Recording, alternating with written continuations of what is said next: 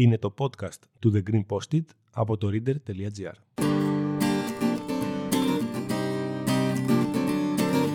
Γυρνάω στη Αθήνα στη σοκάκια και γράφω όλα τα εσώψυχά μου σε χαρτάκια. Γεια σας. Είμαι το Green Post-it. Συνήθως προσπαθώ να χωρέσω μεγάλες αναλύσεις σε μικρά χαρτάκια και μαζί θα κάνουμε το ανάποδο. Το αν θα τα καταφέρνω δεν μπορώ να το ξέρω, αλλά μπορώ να σας λέω τι σκέφτομαι. Μετά το βαρύ θέμα της προηγούμενης εβδομάδας, ήθελα να ασχοληθούμε με κάτι πιο ξεκούραστο και λίγο πιο fun. Μιας που αφού η ζωή δεν είναι fun, ας γίνει για λίγο αυτό το podcast. Σκεφτόμουν τι είναι αυτό που μας ξεκουράζει. Μας ξεκουράζει το trash. Θα μιλήσουμε για τη χρησιμότητα του trash στη ζωή μας, αφού φυσικά πρώτα ορίσουμε τι ακριβώς εννοούμε με τη λέξη trash και βασικά αφού αποφασίσουμε ότι τελικά θα χρησιμοποιούμε έναν άλλο όρο. Έψαξα στα βάθη του ίντερνετ κάποιον ευρύ γενικό ορισμό, προφανώς όχι την ακριβή μετάφραση της λέξης trash που σημαίνει σκουπίδι, αλλά την άλλη τη μετάφραση που εννοεί χαμηλής ποιότητας, ίσως χαμηλής ποιότητας κάτι. Τον ορισμό που ήθελα δεν τον βρήκα. Βρήκα τον ορισμό του Trust TV, ο οποίος αναφέρεται σε ένα τηλεοπτικό πρόγραμμα με ελάχιστο εκπαιδευτικό περιεχόμενο που εστιάζει στους τσακωμούς. Εντάξει, focus on controversy and confrontation έλεγε. Εγώ τσακωμούς διάβασα, δηλαδή κόλαση στο fame story. Λίγο πιο γενικά, υπάρχει το trust culture, όρος που επικράτησε από τα 80's και μετά στο δυτικό κόσμο και αναφέρεται σε μορφές τέχνης και ψυχαγωγίας, δηλαδή βιβλία, ταινίες, εκπομπές κλπ, οι οποίες χαρακτηρίζονται από χαμηλής ποιότητας, πολιτιστικά φτωχό και χωρίς αισθητική περιεχόμενο, ενώ ταυτόχρονα μπορούν να διεγείρουν την προσοχή του κοινού. Οπότε κατά βάση μιλάμε για χαμηλή ποιότητα και για κάτι που είναι ελκυστικό. Το γιατί είναι ελκυστικό είναι το ένα που μας ενδιαφέρει και το δεύτερο είναι το τι μας προσφέρει. Γιατί μας προσφέρει πράγματα. Εν τω μεταξύ στην Ελλάδα, όταν μιλάμε για trash, οι περισσότεροι σκεφτόμαστε πάρτι με μουσική 90s που δεν καταλαβαίνω γιατί θεωρείται trash. Δηλαδή, ναι, σαφώς δεν μιλάμε για μελοποιημένη ποίηση του Ελύτη, αλλά δεν θα χαρακτήριζα την πλειοψηφία αυτών των τραγουδιών trash. Επίσης, αναφερόμαστε σε μια μορφή τηλεόρασης από την οποία δεν νομίζω ότι έχουμε καταφέρει να ξεφύγουμε πλήρως. Εκπομπές που εξευτελίζουν κανονικότατα την ανθρώπινη ύπαρξη, εκμετάλλευση ανθρώπων που δεν έχουν τη διάβγεια να κατανοήσουν πόσο εκτίθενται και γενικότερα ένα εντελώς σουρεαλιστικό σκηνικό που το μόνο που προσφέρει είναι viral βιντεάκια που κάνουν το μέσο άνθρωπο να ικανοποιεί την ανάγκη του να νιώσει ανώτερος και εξυπνότερος. Δηλαδή, αν ψάξουμε το βαθύτερο λόγο για τον οποίο γελάμε με αυτό το περιεχόμενο αντί να μας θλίβει, βρίσκεται κάπου εκεί κρυμμένος στις ανασφάλειές μας. Γενικά νομίζω ότι για να ονομάσεις κάτι trash πρέπει να έχει μέσα του κάτι προσβλητικό ή κάτι εξευτελιστικό ή χυδαίο με έναν κάπως αυτοαναφορικό τρόπο. Νεο trash στοιχεία έχουν σίγουρα κάποια reality. Άλλα λιγότερο, άλλα περισσότερο. Κάπως λοιπόν έχουμε συσχετίσει τον όρο με την τέχνη και την ψυχαγωγία. Ωστόσο, θα ήθελα να διευρύνουμε το πλαίσιο και επειδή δεν μπορώ και δεν θέλω να τα βαφτίσω όλα trash, γιατί δεν είναι, θα χρησιμοποιώ τη λέξη εύκολο. Εύκολη τέχνη, εύκολο φαγητό, εύκολες συζητήσεις και άλλα εύκολα και τελικά χρήσιμα πράγματα. Οτιδήποτε δεν χρειάζεται υψηλή πνευματική διεργασία για να γίνει αντιληπτό, θα το λέμε εύκολο. Εύκολο. Εύκολο. Το εύκολο λοιπόν δεν σημαίνει απαραίτητα χαμηλής ποιότητας, γιατί δεν ήρθα κιόλας εδώ για να κρίνω τι είναι ποιοτικό και τι δεν είναι. Εύκολο σημαίνει γρήγορα κατανοητό και ξεκούραστο. Για παράδειγμα, ο στίχος «Αυτό το κάτι που θέλω που θα με κάνει σαν τρελή να σε θέλω» είναι πιο εύκολα κατανοητός από το στίχο «Ρωτάω αν αξίζει τον κόπο να ελπίζει σε θαύματα μέσα στα χαλάσματα». Βέβαια, η Κέτη η Γαρμπή, που την αγαπάμε, προσπαθεί σε τέσσερα κουπλέ και μία γέφυρα να εξηγήσει τι είναι αυτό το κάτι που θέλει και πάλι δεν καταφέρει να το εξηγήσει. Οπότε δεν το λες και εύκολο, αλλά δεν είναι αυτό το θέμα μας. Το θέμα μας είναι ότι οι λέξεις και τα νοήματα που χρησιμοποιούνται είναι πιο εύκολα κατανοητά από το τι μπορεί να σημαίνει ελπίζω, το τι σημαίνει θαύματα και το τι σημαίνει χαλάσματα. Νομίζω έχω δώσει το πλαίσιο στο οποίο θα κινηθούμε, οπότε πάμε να το αναπτύξουμε. Στην καθημερινότητά μας χρησιμοποιούμε πάρα πολύ ενέργεια. Στη δουλειά μας, στις ανθρώπινες σχέσεις, μέσα μας και επιπλέον σπαταλάμε, ξοδεύουμε, Αν θέλετε να είμαστε αισιόδοξοι, επενδύουμε επιπλέον ενέργεια σε άλλα μικρά πράγματα. Να βρούμε να παρκάρουμε, να βρούμε τι θα φάμε σήμερα, τι θα βάλουμε, αν θα πιούμε κρύο ή ζεστό καφέ, τι ταινία θα δούμε, θα τη δούμε σπίτι ή στο σινεμά. Δίνουμε ενέργεια όταν μιλάμε με κάποιον. Από κοντά, στο τηλέφωνο, με μηνύματα, με ηχητικά μηνύματα, ακόμα και λέμε απλώς τα νέα μας. Απλό είναι να λέμε τα νέα μας. Είναι απλά τα νέα μας. Εφόσον λοιπόν ο εγκέφαλός μας έχει υποστεί όλες αυτές τις διαδικασίες, αναζητά ξεκούραση. Και την ξεκούραση τη βρίσκει στο να λαμβάνει εύκολη πληροφορία όσο πιο παθητικά γίνεται ή να παίρνει μία εύκολη απόφαση. Θυμίζω, 35.000 αποφάσεις τη μέρα παίρνουμε. Η οποία απόφαση δεν είναι απαραίτητα καλή ή κακή, αλλά τον γλιτώνει από έξτρα επίπονες διεργασίες. Άρα, όταν θα γυρίσω το βράδυ στο σπίτι, μετά από μια πολύ απαιτητική μέρα, είναι πιο πιθανό να βάλω να δω μια ρόμκομ παρά να βάλω να δω Κισλόφσκι. Είναι πιο πιθανό να διαβάσω ένα μυθιστόρημα που έχει ωραία ροή και εξιστόρηση, από το να διαβάσω ένα non-fiction βιβλίο που μιλάει για το σύμπαν. Είναι πιο πιθανό να βάλω στο background μία playlist που δεν έχει μεγάλη πολυπλοκότητα μουσικά ή στιχουργικά. Όταν βγω να πιω ένα ποτό, είναι πιο πιθανό να παραγγείλω μία μπύρα παρά να ρωτήσω τι μπύρες έχετε και να ψάξω να σκεφτώ τι μπύρα να παραγγείλω, ώστε να ταιριάζει απόλυτα με αυτό που θέλω σήμερα γευστικά. Ok, okay, αυτό το τελευταίο μάλλον θα το κάνω όσο κουρασμένη κι αν είμαι. Χθες, ας πούμε, έβαλα να δω το ντοκιμαντέρ για τον Μπέκαμ. Και θα μου πείτε, εντάξει, δεν έβαλες να δεις και το πιο καμένο reality του κόσμου. Όμως, έχω να δω σειρά σοβαρά δύο χρόνια. Δεν βλέπω instant hits, δεν βλέπω σειρές που είναι ακόμα στην πρώτη σεζόν, όσο καλές κριτικές κι αν έχουν, γιατί θέλω να αποδείξουν στον χρόνο ότι αξίζουν. Και γενικώς είμαι τρομερά σκεπτική απέναντι σε οτιδήποτε βγαίνει και κάνει τον πλανήτη να παραλυρεί.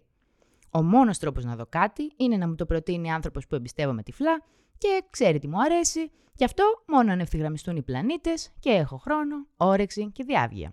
Για να καταλάβετε, τελευταίο πράγμα που είδα ήταν το υπερφανταστικό Pretend It's a City, ένα κατά βάση υπαρξιακό project 7 επεισοδίων του Μάρτιν Σκορτσέζε με τη Φραν Λίμποβιτς.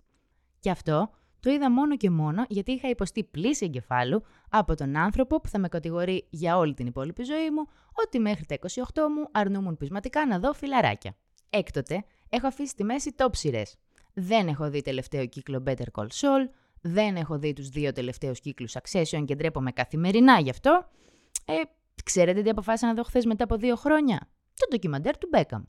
Πέρα από το ότι είναι ο Μπέκαμ που τον είχα αφήσει στο δωμάτιό μου, ήταν κάτι εύκολο θα μπορούσα να το σταματήσω ανα πάσα στιγμή και να το συνεχίσω ανα πάσα στιγμή. Εντάξει, είχα επηρεαστεί και από το σημερινό θέμα και ήθελα να θυμηθώ πώς είναι αυτό το εύκολο που περιγράφω. Συνοψίζω στο εξής.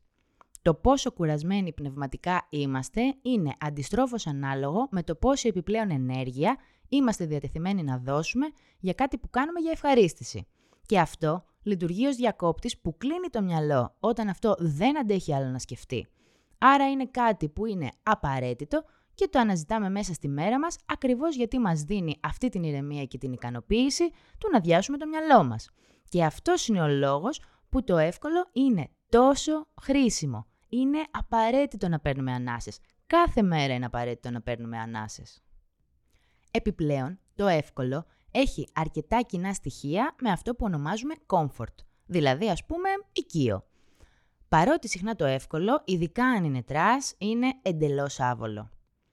Μπορεί αυτό που βλέπουμε να είναι περίεργο. Ουσιαστικά να μην μας αρέσει ή κάποιες φορές όντως χαμηλής ποιότητας, αλλά σε αυτό ψάχνουμε σχεδόν αυτό που ψάχνουμε και όταν για παράδειγμα βάζουμε για χιλιοστή φορά την αγαπημένη μας ταινία αντί να δούμε μία καινούρια. Ή όταν πηγαίνουμε στο αγαπημένο μας εστιατόριο και παίρνουμε τα τρία αγαπημένα μας πιάτα Αντί δηλαδή να πάμε σε ένα καινούριο εστιατόριο που θα πρέπει να μελετήσουμε τον κατάλογο, να σκεφτούμε, να πάρουμε καινούργια γευστικά ερεθίσματα, πηγαίνουμε σε αυτό που ξέρουμε και νιώθουμε οικεία. Ξέρουμε τι θα δούμε ή τι θα φάμε. Και ακριβώς επειδή ξέρουμε τι θα δούμε και ξέρουμε τι θα φάμε, γι' αυτό κάνουμε αυτή την επιλογή. Γιατί αναζητούμε το ξεκούραστο και το οικείο.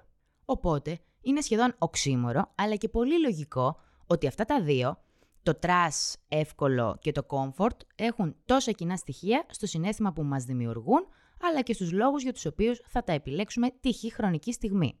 Άρα, μετά από μια δύσκολη μέρα, είναι εξίσου πιθανό να βάλω να χαζέψω ένα reality στην τηλεόραση που δεν έχει να μου προσφέρει κάτι ιδιαίτερο πνευματικά, με το να βάλω να δω το Notting Hill που ξέρω ακριβώς τι θα γίνει, οπότε αυτομάτως αυτό με ξεκουράζει.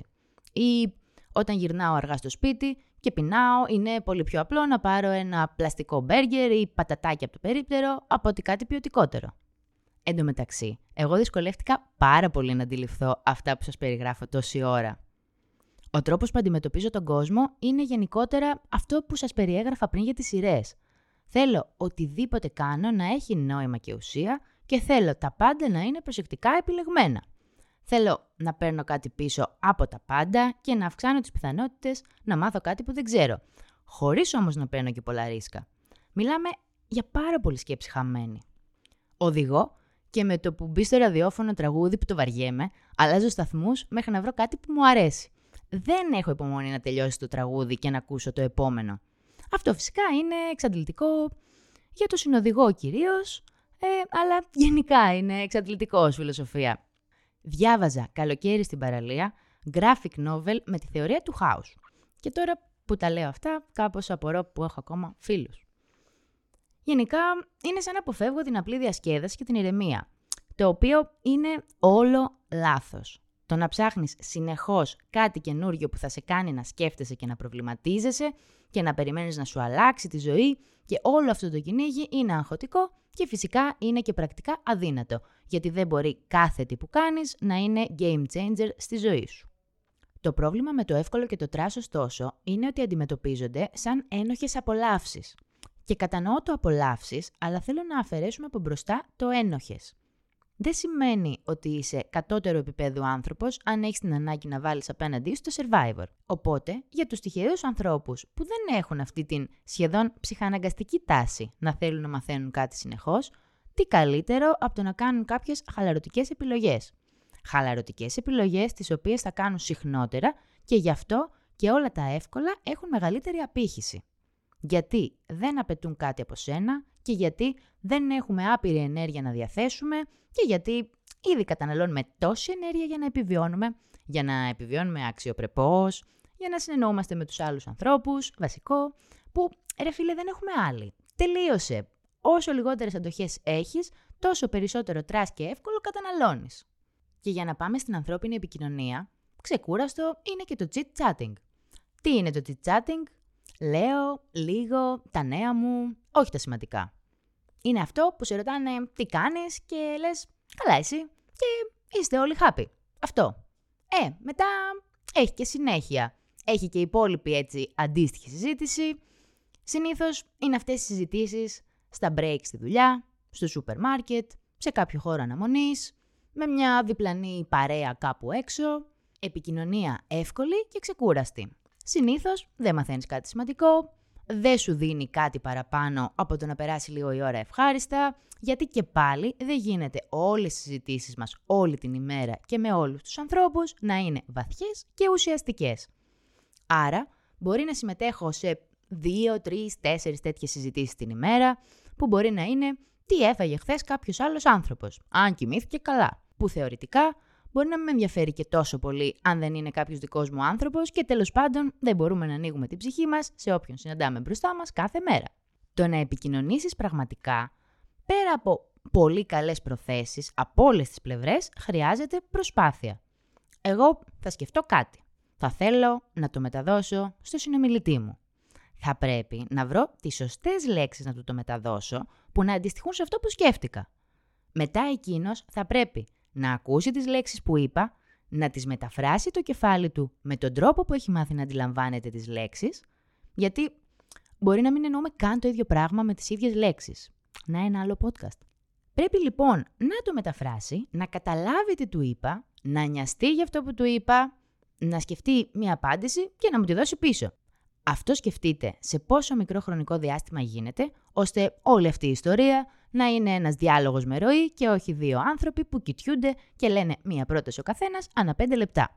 Εύκολο επίσης είναι να πάω για καφέ με τη φόρμα μου. Βασικά ψέματα. Αυτό είναι τέλειο. Δεν το κάνω για ευκολία, οπότε πάμε σε άλλο παράδειγμα. Ε, εύκολο είναι να πάω για καφέ και να βάλω ακριβώς τα ίδια ρούχα που φορούσα χθες. Να κάτι εύκολο. Γιατί χθες είχα όρεξη και τα συνδύασα και ήθελα να ετοιμαστώ. Ενώ σήμερα είμαι κουρασμένη και βαριέμαι να σκεφτώ. Άρα, ας πούμε ότι είναι καθαρά τα χθεσινά ρούχα και ας πούμε ότι δεν θα βγω με την ίδια παρέα γιατί είναι πάρα πολύ σημαντικό αυτό. Θα βάλω λοιπόν τα ίδια που έβαλα και χθες. Αντίθετα, μία μέρα που έχω κάτσει σπίτι χαλαρά και έχω αράξει, μπορεί ξαφνικά να θέλω πάρα πολύ να ασχοληθώ με το σημερινό outfit, γιατί έτσι. Βασικά, διαλέγουμε τις μάχες μας. Διαλέγουμε σε ποιους τομείς θέλουμε να δώσουμε την ενέργειά μας και να κάνουμε το extra mile. Και αυτοί οι τομείς μπορεί είτε να είναι σταθεροί, είτε να αλλάζουν κάθε μέρα. Το να βάλω τα ίδια με χθες είναι περίπου το ίδιο με το να παραγγείλω κάτι απ' έξω. Είναι το ίδιο με το να βάλω μια χαζομάρα να δω. Είναι το ίδιο με το να απαντήσω στο τι κάνεις. Καλά, εσύ. Υπάρχει πάντα το εύκολο, υπάρχει πάντα και το δύσκολο. Έχω βρεθεί να βλέπω κάτι μάτς Άιντραχτ Σάλκε, απλώς για να αποφορτιστώ και να κάτσω απέναντι από μία οθόνη, γιατί εκείνη την ημέρα έδωσα το διαθέσιμο effort μου σε κάτι άλλο. Είμαι σπίτι, πεινάω, έχω πατατάκια, θα φάω πατατάκια. Δεν θέλω να σκεφτώ. Καλά, προσωπικά, αν είναι να φάω πατατάκια, θα προτιμήσω να φάω σουβλάκια. Αλλά τέλος πάντων. Να, τα πατατάκια ας πούμε είναι όντως trash. Μιλάω μόνο για τα πλαστικά μπέργκερ και έρθουν οι εταιρείες με τα πλαστικά μπέργκερ και μας κάνουν μήνυση, αλλά το να φάω το καλό το μπέργκερ, ε, θέλει effort. Θέλει 10 λεπτά διάβασμα το μενού και άλλα 5 να αποφασίσεις. Αν δεν θέλεις να βάλεις και να βγάλεις υλικά. Γενικώς είναι μια διαδικασία, δεν είναι απλό το μπέργκερ. Διαλέγουμε λοιπόν τις μάχες μας. Μπορώ να πάω σε ένα live που δεν θα μου αρέσει. Θα βρω κάτι να πάρω από αυτό. Η μουσική είναι η τέχνη με την οποία είμαι πολύ ελαστική, παρότι είναι η τέχνη που με αφορά περισσότερο. Βασικά όχι παρότι, επειδή. Όμως, δεν θα πάω σε ένα θέατρο που μάλλον δεν θα μου αρέσει. Δεν θα δω μια ταινία που μάλλον δεν θα μου αρέσει απλά για να τη δω. Κάπου εδώ ε, πρέπει να πάμε και στον αντίλογο. Αν φτάσουμε στο σημείο για ευκολία να κάνουμε μόνο αυτές τις επιλογές, μόνο τις αδιάφορες συζητήσεις, να καταναλώνουμε μόνο αυτό το περιεχόμενο, να τρώμε μόνο junk food, μακροπρόθεσμα μένουμε στάσιμοι και κάνουμε κακό και στον εαυτό μας και στην κοινωνία. Είναι μεγάλη κουβέντα και γίνεται συχνά το κατά πόσο όλα αυτά μας αποπροσανατολίζουν. Επειδή είναι εύκολα, εστιάζουμε σε αυτά, ασχολούμαστε με αυτά, εθιζόμαστε ίσως σε αυτά και η σκέψη μας δεν μπορεί να εστιάσει σε αυτά που είναι πραγματικά σημαντικά. Και δεν το λέω από άποψη προπαγάνδας, αλλά η αλήθεια είναι ότι όταν έχεις μια τηλεόραση που είναι από τα πιο προσβάσιμα μέσα, η οποία προβάλλει 10 reality και 10 ας πούμε για την ώρα trash εκπομπές, με τα οποία ασχολείται πολύ μεγάλο ποσοστό του πληθυσμού και δεν τα χρησιμοποιούν μόνο ως ξεκούραση, όπως λέγαμε πριν ή λέμε τόση ώρα, αλλά είναι η βασική τους ενημέρωση και η βασική τους ψυχαγωγία. Ε, σίγουρα θα μένουν πίσω στα σημαντικά. Και τότε, ξαφνικά, η κοινωνία, η πολιτική, η καθημερινότητα, οι άνθρωποι περνάνε σε δεύτερη μοίρα και το βασικό θέμα συζήτησης είναι ποιος τσακώθηκε με ποιον. Έτσι αδρανοποιούμαστε. Το ίδιο συμβαίνει αν τρώμε μόνο πλαστικά. Το σώμα μας θα αντιδράσει. Αλλά για να φας σωστά πρέπει να ασχοληθείς. Πρέπει να ψωνίσεις, πρέπει να μαγειρέψεις, πρέπει να βρεις συνταγή. Και αν δεν το κάνεις αυτό, τουλάχιστον όσο συχνά χρειάζεται, θα έχεις πρόβλημα. Αν κάνεις μόνο απλοϊκές συζητήσεις, ούτε το πνεύμα σου θα οξύνεται, ούτε τα συναισθήματά σου θα ενεργοποιούνται, δεν θα επικοινωνήσεις ποτέ βαθιά με τους ανθρώπους, δεν θα νοιαστείς ίσως ποτέ πραγματικά για αυτούς, δεν θα εκφράσεις ποτέ αυτά που όντως σε απασχολούν και άρα θα είμαστε σαν να ζούμε στην Barbieland. Επίσης, στο εύκολο, είναι πολύ πιο εύκολο, ναι, είναι εύκολο να βρούμε μπροστά μας στερεοτυπικές αντιλήψεις και επιφανειακές προσεγγίσεις που λες και είναι καταγεγραμμένες στο DNA μας και για να ξεφύγουμε από αυτές χρειαζόμαστε υπερπροσπάθεια και συνεχή αμφισβήτηση. Δεν είναι λίγα τα σεξιστικά ή ρατσιστικά αστεία, ή φράση της καθημερινότητας για παράδειγμα, είναι παντού γύρω μας, χωρίς καν να το συνειδητοποιούμε πολλές φορές. Και αυτό είναι και το επικίνδυνο. Ή αυτές οι συζητήσεις που λες σε κάποιον, ε, έχω το χ πρόβλημα και σου λένε, έλα όλα καλά θα πάνε. Αυτό. Τελεία. Πανεύκολη απάντηση. Την έχεις ακούσει τόσες φορές. Και αυτός που το λέει, νιώθει ότι σου δίνει και ένα boost, μια αισιόδοξη νότα, λίγο θάρρος, κάτι αλλά στην πραγματικότητα απλώς δεν καταναλώνει ενέργεια για να σκεφτεί μία πιο custom και ρεαλιστική απάντηση για να σε βοηθήσει. Είναι αυτή η συμβατική διάλογη. Ξέρω εγώ, έχω να γράψω ευχές σε μία κάρτα για ένα γάμο. Να ζήσετε ευτυχισμένοι. Τέλεια. Ωραία ευχή. Όντως, να ζήσουν οι άνθρωποι και να είναι ευτυχισμένοι. Αλλά, οκ, okay, αν την ώρα που γράφω αυτή την κάρτα δεν έχω το μυαλό να σκεφτώ μια πολύ ιδιαίτερη ευχή, τι θα πω, να ζήσετε ευτυχισμένοι. Χρόνια πολλά και ό,τι επιθυμείς. Έτσι όπως το σκέφτομαι, θα πρέπει να υπάρχει το trash και το εύκολο στη ζωή μας, μόνο για να μας δίνει αυτές τις ανάσεις που χρειαζόμαστε, ώστε να διαχειριστούμε τα υπόλοιπα που δεν είναι εύκολα. Αν όμως επικρατήσουν τα εύκολα, τότε θα μείνουμε στάσιμοι. Από την άλλη, βάζοντας το ενοχικό κομμάτι και το ελιτίστικο κομμάτι και τον αρνητισμό πάνω στο οτιδήποτε είναι κάπως εύκολο, είναι σαν να απαιτούμε από όλους τους ανθρώπους ε, να... Βασικά είναι σαν να θέλουμε να εξαντληθούμε όλοι μαζί. Δεν μπορούμε να ανταποκριθούμε σε υψηλή πνευματικότητα 24 ώρες το 24ωρο. Προσωπικά, αν με ρωτάτε, θα το ήθελα πάρα πολύ. Θα ήθελα να έχουμε όλοι την ενέργεια να αναλύουμε και να φιλοσοφούμε να διαλέγουμε προσεκτικά το κάθε τι και να μας αντιπροσωπεύει πλήρως. Αλλά δεν ξέρω, είναι σαν τα εύκολα αστεία και τα πολύ ψαγμένα αστεία. Χρειάζονται και τα δύο, αλλά περισσότερο τα καλά αστεία. Αυτά πάνω κάτω για το trash και το εύκολο. Δεν ξέρω ποια είναι η δική σας άποψη, δεν ξέρω αν είστε σαν εμένα και ε, ψάχνετε πάντα τα δύσκολα, δεν ξέρω αν είστε κανονικοί άνθρωποι και χρειάζεστε και λίγη ξεκούραση. Περιμένω τις δικές σας εύκολες και trash επιλογές και απολαύσεις για να τις συζητήσουμε. Θα με βρείτε στο account του The Green Post στο Instagram για περισσότερη συζήτηση. Αυτό ήταν άλλο ένα επεισόδιο του podcast με τον εφάνταστο τίτλο The Green Post το podcast από το reader.gr. Ελπίζω να σας είπα κάτι που δεν ξέρετε. Αν όχι, ίσως την επόμενη φορά.